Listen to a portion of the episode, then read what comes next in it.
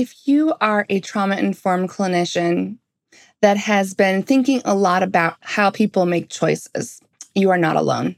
And in today's episode of the Zero Disturbance podcast, I am going to dive in with you to think about how to think when it comes to clinical choices with our clients. We hear terms like, I'm client centered, I'm following the script because that's the right thing to do.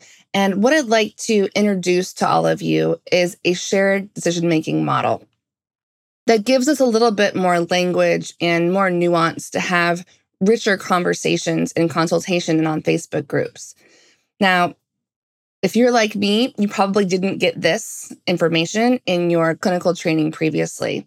And what I'm going to do today is I'm going to explore what I was studying and teaching at Stanford Medical School when I was there as the director of education and quality improvement, working alongside Dr. Clarence Braddock, who is a national leader among healthcare workers in the shared decision making model.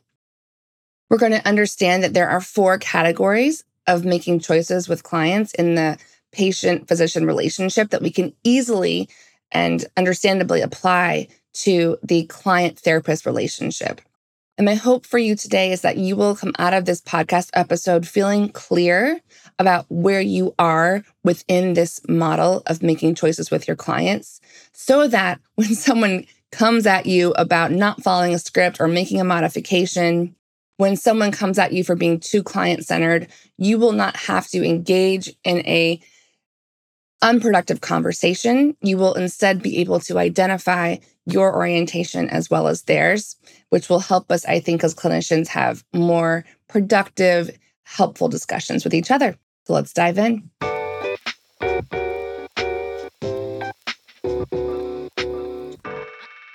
Greetings, colleagues and friends. Cambria Evans here, the teaching and learning EMDR consultant. And we are going to solve all of the Facebook fighting today, you guys. I'm about to bang my head against the wall if I see one more Facebook group conversation, whether it's in an EMDR group or another clinical group, about people telling each other what's right and wrong. Now, I'm not talking about legal stuff. I'm not talking about ethical stuff. I'm talking about how people make clinical choices and how they engage with their clients about making those clinical choices. And I will be speaking a lot today about the EMDR community because I think in that community, we have a lot of trauma informed advanced clinicians there, which is fantastic. And we have a training, uh, basic training program that gives us a script that we are to follow. And in that script, there is not a lot of discussion around patient preferences. There is not a lot of conversation about patient choices, patient engagement. It is very much a one sided script of this is what the clinician does to the client. And I think what has always felt incongruent for me is that I don't clearly see a role of autonomy for the client clearly enough. Now, I imagine Francine felt that and did that in her sessions. I wasn't there. But in the script that we now have decades later, that is not always apparent to us, right? And so I want to talk about something that I think is absent from our EMDR training and clinical trainings in general. And this is the idea of how do we make a shared decision with our clients when we have a protocol, when we have a clinical framework, when we have a step by step process or a script uh, that we are to follow to do it right and be effective. Now, when I was at Stanford uh, many years ago, before I was a clinician in, in private practice, Part of my role was partnering with the medical school faculty to help residents, medical students, fellows, even other faculty coming in from other countries to our Stanford Faculty Development Center to understand about professionalism. And one of the modules in our professionalism curriculum was called shared decision making. And this was an entire module dedicated to helping physicians understand how to make ethical, respectful choices with their patients. And in this model, we think about the balance between uh, achieving health, health outcomes for patients, and their sense of autonomy. And there is nothing more important in a mental health relationship, a therapeutic relationship between therapist and client, than getting into that relational autonomy piece, right? So I'm going to be encouraging all of you to think with me about how you do this. Maybe you have a consultant who tends to tell you what the right way and the wrong way is, and you're feeling like, gosh, where's where's the client in all of this? Where does the client get to make choices? What's important to the client? How are we prioritizing or triaging what's clinically relevant, right? Because for EMDR, for example, the purpose of EMDR is to get through a target. Now, if you go to some basic trainings, they'll say do first or worst, right? But for some clients, that is not within their autonomy to start there. It is not within their preferences or values to start there because there might be other clinical considerations that are more relational about attachment repair that need to happen first or in parallel with a target completion. So today we're going to talk about four categories of shared decision making. Okay. And I'm going to be pulling up, we're, we're y'all, we're going to time travel. Okay. I'm pulling up a paper from 1992. I was 12 and rocking braces when this paper came out. okay. Um, it is called The Four Models of the Physician Patient Relationship it is by Emmanuel Emanuel. You're welcome to Google this. It is in a peer reviewed paper called JAMA. Okay. So this was reviewed by, by peers of physicians. And in this paper, these two physicians and PhDs talk about this struggle that had been happening back in 1992, but it really started decades before that. The struggle between autonomy and health right? And there was this movement to kind of curtail the, the dominance of physicians in healthcare. And this inf- uh, really impacted how informed consent happened. And it was supposed to help physicians move away from the paternalistic model into a more client centered model. And as a result of that conversation, there are actually three categories where we, we can say something is client centered right? And i think it's important for us to to understand well what is the paternalistic model? Why are we moving away from that right? How can i be client centered in a way that is productive and it's important for us to be able to self identify what category we're in okay so so let's dive into this so what's interesting is that in the paternalistic model that we're trying to move away from right when we think about patient values in this model, the the values are considered to be objective and shared by the physician and patient. So it's kind of like assumed, right, that oh, we're all on the same page here. And uh, and the objective is is this. It's the procedure, right? And so for EMDR clinicians, that is basically putting on this assumption that like you are coming here to complete this trauma target. Okay. Now that's not wrong and that's not bad. but but let's dive in deeper to what might be missing from this approach. Okay. In the paternalistic model, it is believed that the physician's obligation or the therapist's obligation is to promote the patient's well being independently of the patient's current preferences. Okay. Now, here's where I think people have experiences with EMDR clinicians where they walk away and say, EMDR didn't work for me. EMDR didn't work for me because I couldn't do first or worst. EMDR didn't work for me because I dissociated and my and my therapist told me I wasn't ready and I had to go do parts work for like 2 years. Okay? In the paternalistic model, right, the conception of the patient's autonomy is basically that that they will agree to these objective values. Like it's just assumed like, well, of course the client's going to want to finish the first or worst target. Or, of course, the client's going to want to not talk in phase four because they're not supposed to. And the fastest way to get to the end is for them to not talk too much, right? All of these clinical choices that we're making based on a script that was designed for a certain kind of client, right?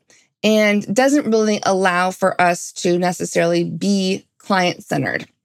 All right the conception of the physician's role or the therapist's role in the paternalistic model is the guardian, right? Now, this is potentially re traumatizing, isn't it?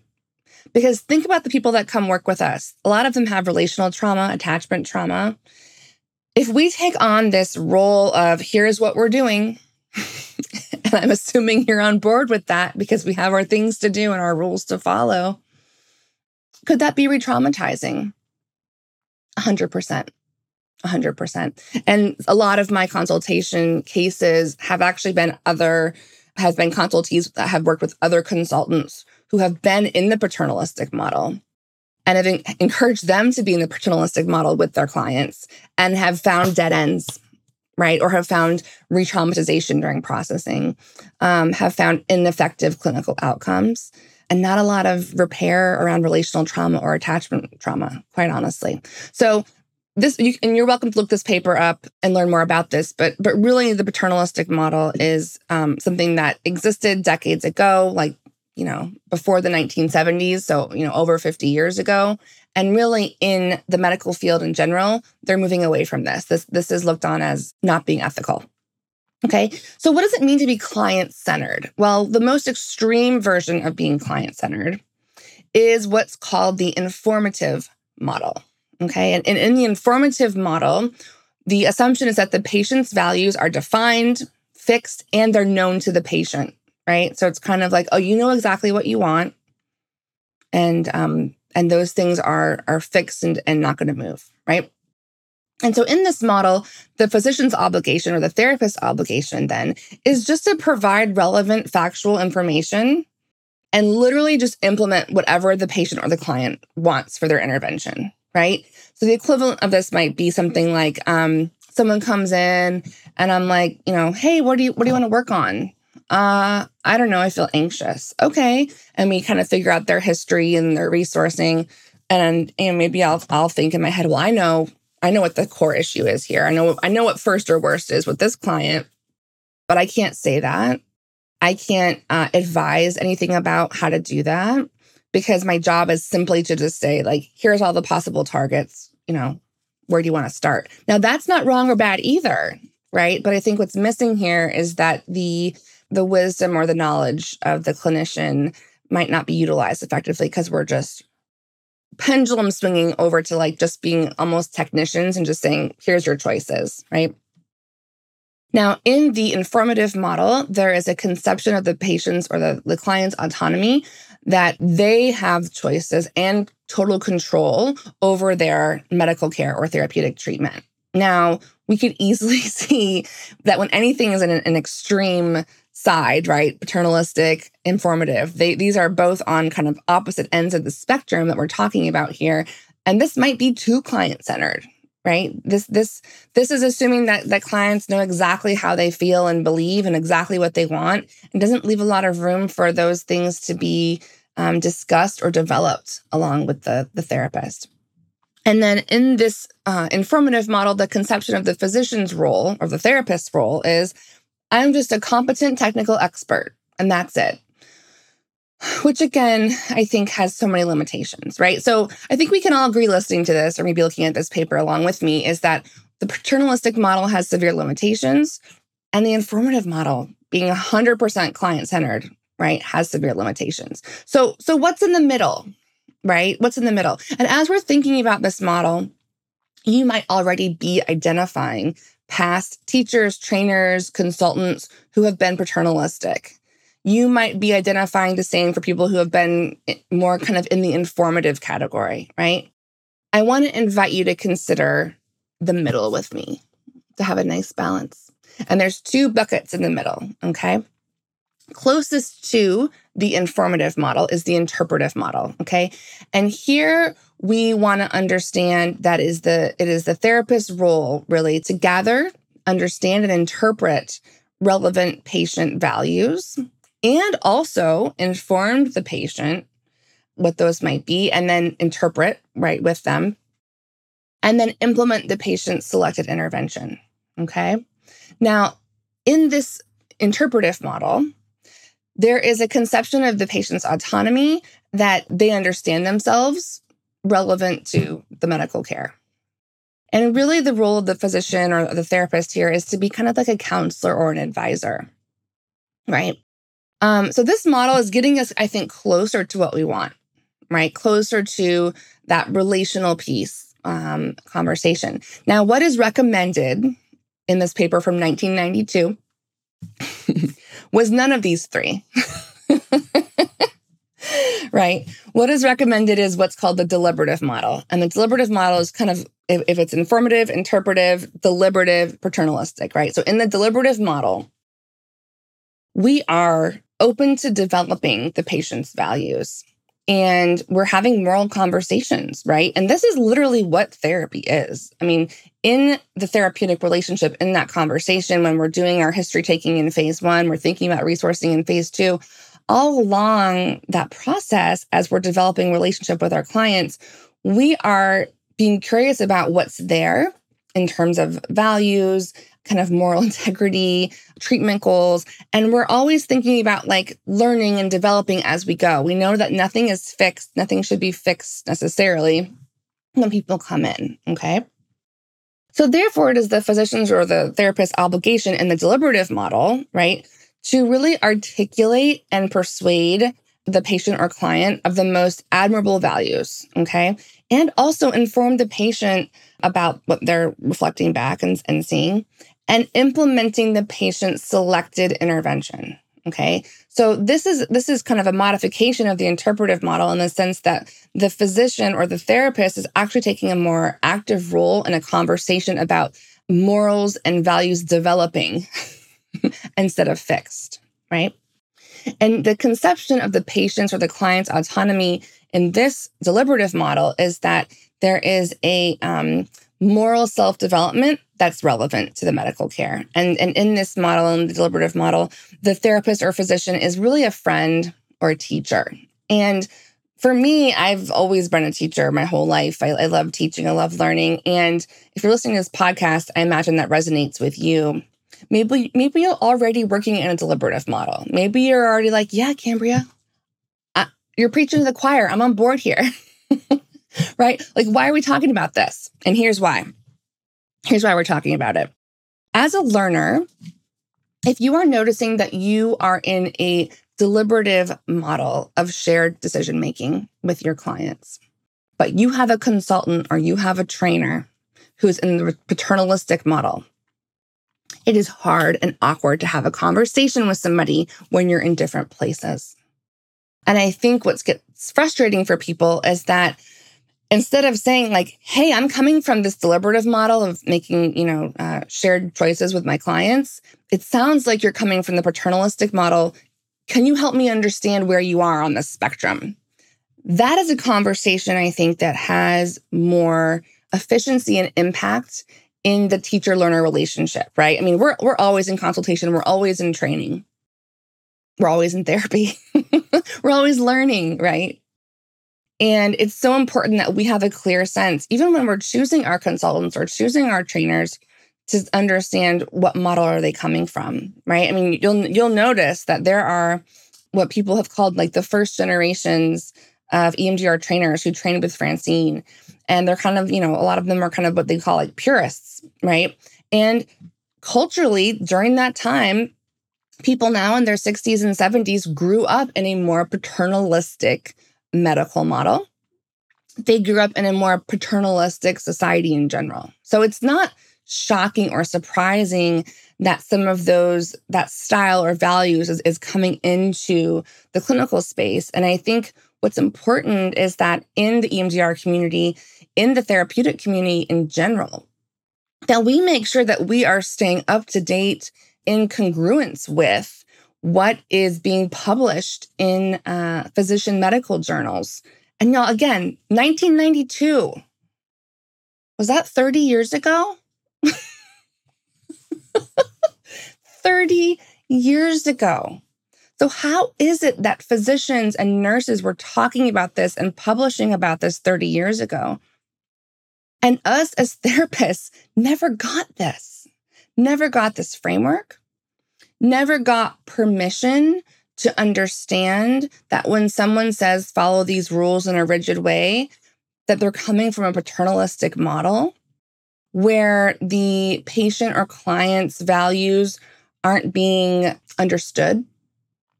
They're not being defined with, with the patient or client, and they are not being developed as part of the protocol, as part of the choices we make along the way. And for those of us that are EMDR clinicians, we know there's a lot of choices, y'all. I mean, we we have the eight phases, we have the AIP model, we have the script, whatever version of the script you got in your training, they're all similar-ish. But there's a lot of choices there, right? So many choices. I mean, these are the most common questions I get as a consultant. What target should I start with? Should I have patients fill out a timeline of their trauma? If I have a, a client who's talking a lot in phase four processing, is that okay? Right? I was in a Facebook conversation uh, last week and someone asked that question. It's the question I see literally every day in these groups. And someone chimed in and said, you know, absolutely not. The brain works faster than your mouth. And yes, that's true. Technically, as a technician, right? Yes, it is true. The brain connects and processes faster than our mouths can talk, right? But if we were to be in a deliberative model of shared decision making, what that looks like with our client is to say, hey, we're in phase four. Awesome. We're going to process this target that we've chosen together. And here's what the protocol says for phase four it says that, you know, when the BLS is going, whether it's eye movements or tactile or other, you know, the brain processes faster than than talking. So one strong recommendation is that we don't do a lot of talking in between sets or during processing. Now, if we have a client who's neurodivergent, we are going to want to know that. And we're going to want to understand that one of these clients' values or one of the client's traumas to repair in the therapeutic relationship might be the fact that they have had to live in what's called, you know, for lack of, of a better word, a neurotypical world, which by the way is traumatizing. And they've always had to bend themselves and mask and do all these things to, to fit into these boxes. If I have a neurodivergent client and we have a conversation about what that means for them, if I understand that one of their values that they're developing a belief of, I have a place in the world, I don't have to contort myself to fit into a box.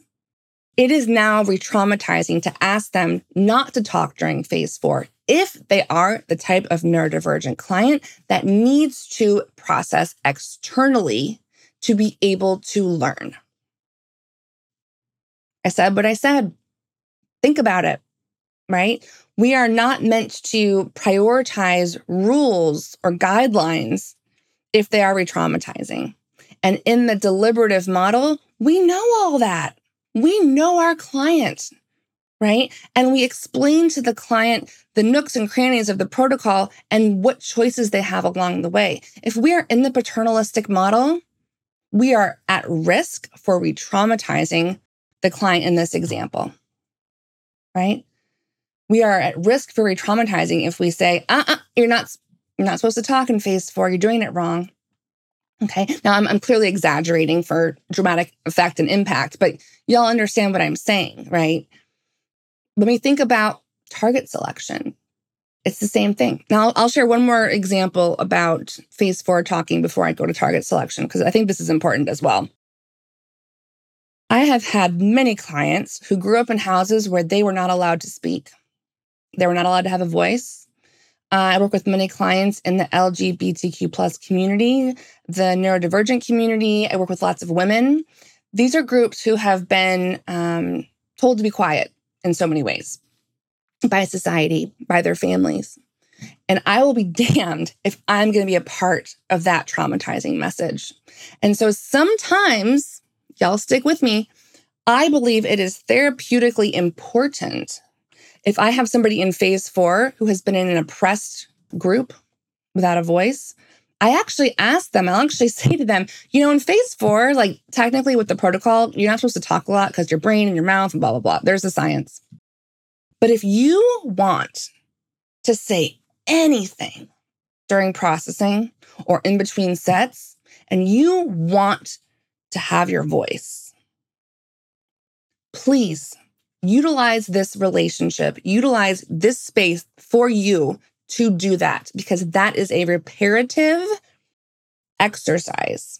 And I, as the clinician, am going to triage that as more important than not talking. Yeah, it, is the processing going to happen slower? Sure. Is that important if someone finally gets to be in a room and say what is true, maybe even scream it and talk as much as they want to? I say that is more important.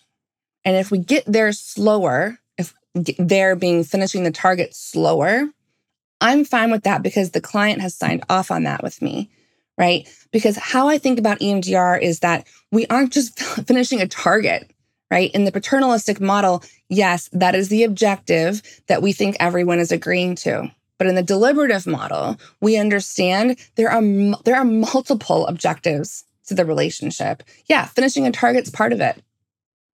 That's true. And the permission, safety, and quality of the relationship is also part of it, right? The, the client's experience of themselves during the process is also part of it, right? Let's talk about target selection. First and worst. If I could have a meeting with every EMDR trainer and tell them to stop saying this, I would. And here's why. The idea that first and worst is best drives me bananas. And I really have a lot of respect for Dolores Mosquera's work, the progressive approach, where she helps us understand that sometimes first and worst, right, that this, this core trauma is not always the best place to start. Because for a lot of our clients who were overwhelmed, who did not have control or choice, who were pushed into abuse, uh, pushed into relationships that were unsafe, any of that.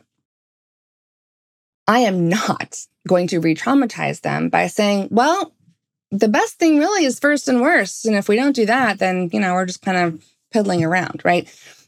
We can see what's core. And isn't it more reparative and therapeutically healthy in the deliberative model to say, I understand your history, I understand your values now in your healing journey, is to have choices, to have control, to not have to be overwhelmed in your adult body as you were overwhelmed as a child or, or during that sexual assault. I'm not going to do that to you. I'm not going to participate in that. Right? This space is different. You get to have a different experience of yourself.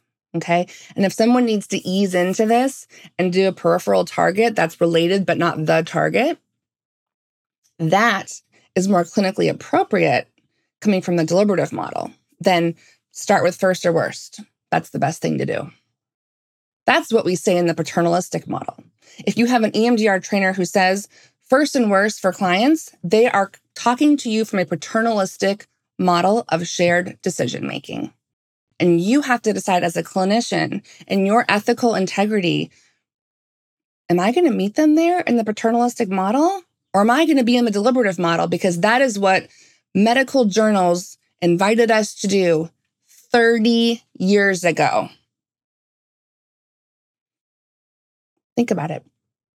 I'm going to give one more example about a paternalistic model comment that you might have heard in consultation because it also drives me crazy.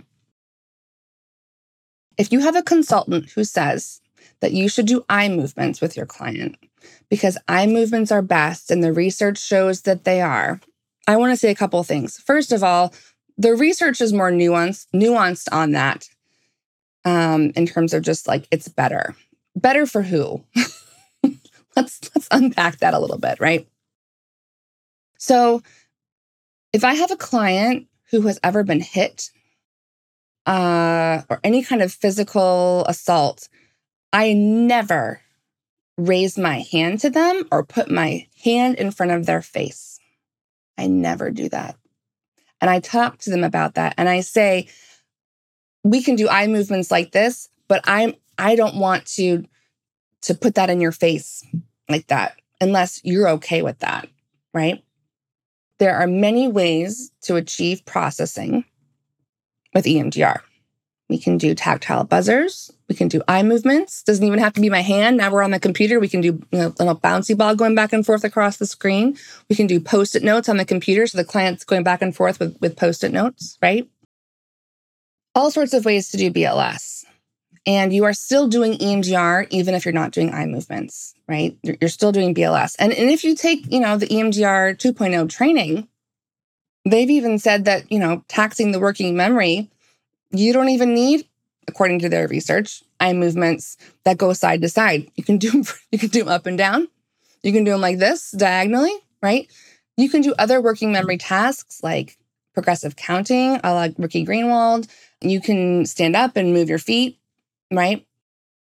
So I want you to understand that in the paternalistic model, there is an assumption that the client and the therapist are all in the same agreement about the values and the objective. And I want you to understand that if you really want to serve your clients, if you really want to have fun with EMDR, I would invite you to really step into the deliberative model. And if you're there already, hello, nice to see you here. I want to invite you to join me that when you see somebody speaking to someone else in a Facebook group or consultation group or training from the paternalistic model, that you name it. It sounds like you're coming from the paternalistic model of medical care, of shared decision making. How would this clinical case with EMDR look in the deliberative model? Wouldn't that be a productive conversation? And if we're going to have it from the paternalistic model, fine, let's finish that conversation. But then can we also have it from a deliberative model? Can we have it from both? So that I, as the clinician, can develop my clinical reasoning skills and figure out what being client centered is for me so that people don't walk away from EMDR thinking, ah, that doesn't work for me. It's too rigid. I didn't feel seen. I felt re traumatized, right? These are all things that we hear and, and kind of whisper about when it comes to that paternalistic model of interpreting EMDR. So I hope this gives you food for thought. I hope it gives you some some peace if you find yourself in a disagreement or argument with a, a consultee or a consultant or um, another trainer or someone on Facebook. Because I think when we understand where someone's coming from, it gives us it gives us a clarity and a peace, and it allows us to not get caught up in um, I'm right and you're wrong. Right? We're talking about our values, and I'm very excited that there is a movement in uh, trauma informed care uh, in the EMDR community to be in a deliberative model. Right? A lot of these advanced trainings are teaching us modifications to work with populations that need to have their values their their context, the way their brains are wired considered instead of shamed or quieted or invited to put in a box, which is just re-traumatizing their experience uh, and the reason they're in therapy in the first place. So I hope that this was helpful for y'all. Um, I I love bringing in what I've learned from Stanford Medical School, teaching there uh, into the therapeutic community. Uh, I do it all the time uh, in my consultation program. And so if this is like jiving with you, if this is resonating with you, I, I want to invite you to come and be with us. Um, this is how we this is how we talk, this is how we think.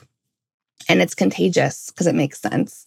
Uh, so I would invite you to apply to the consultation program. Uh, enrollment's going to close July 30th for the 2022 cohort. And doors are going to close, and we're not going to have our next cohort until uh, 2023. Uh, we already have got a fantastic group graduated. We have an amazing alumni, alumni program. We have amazing faculty this year. I'm really excited about this opportunity. It's literally what I wish I would have had coming up uh, in my therapeutic career. And I'm so excited to offer it to you. So if you want to learn more, please go ahead and apply. There's a link below. And in the meantime, y'all, I, you know, always rooting for you. Um, thank you for coming on here with me to think about how to think. These conversations mean a lot to me. And I've had multiple conversations like this in the consultation program privately with other consultants and trainers and um, people in, in leadership in the mental health field. And so it's nice to bring these to you for free as a resource to help you be your best, calmest, happiest self. So I will be in your ear soon. Uh, looking forward to that. And in the meantime, please stay safe and healthy. And I'm rooting for your success. Take care thank you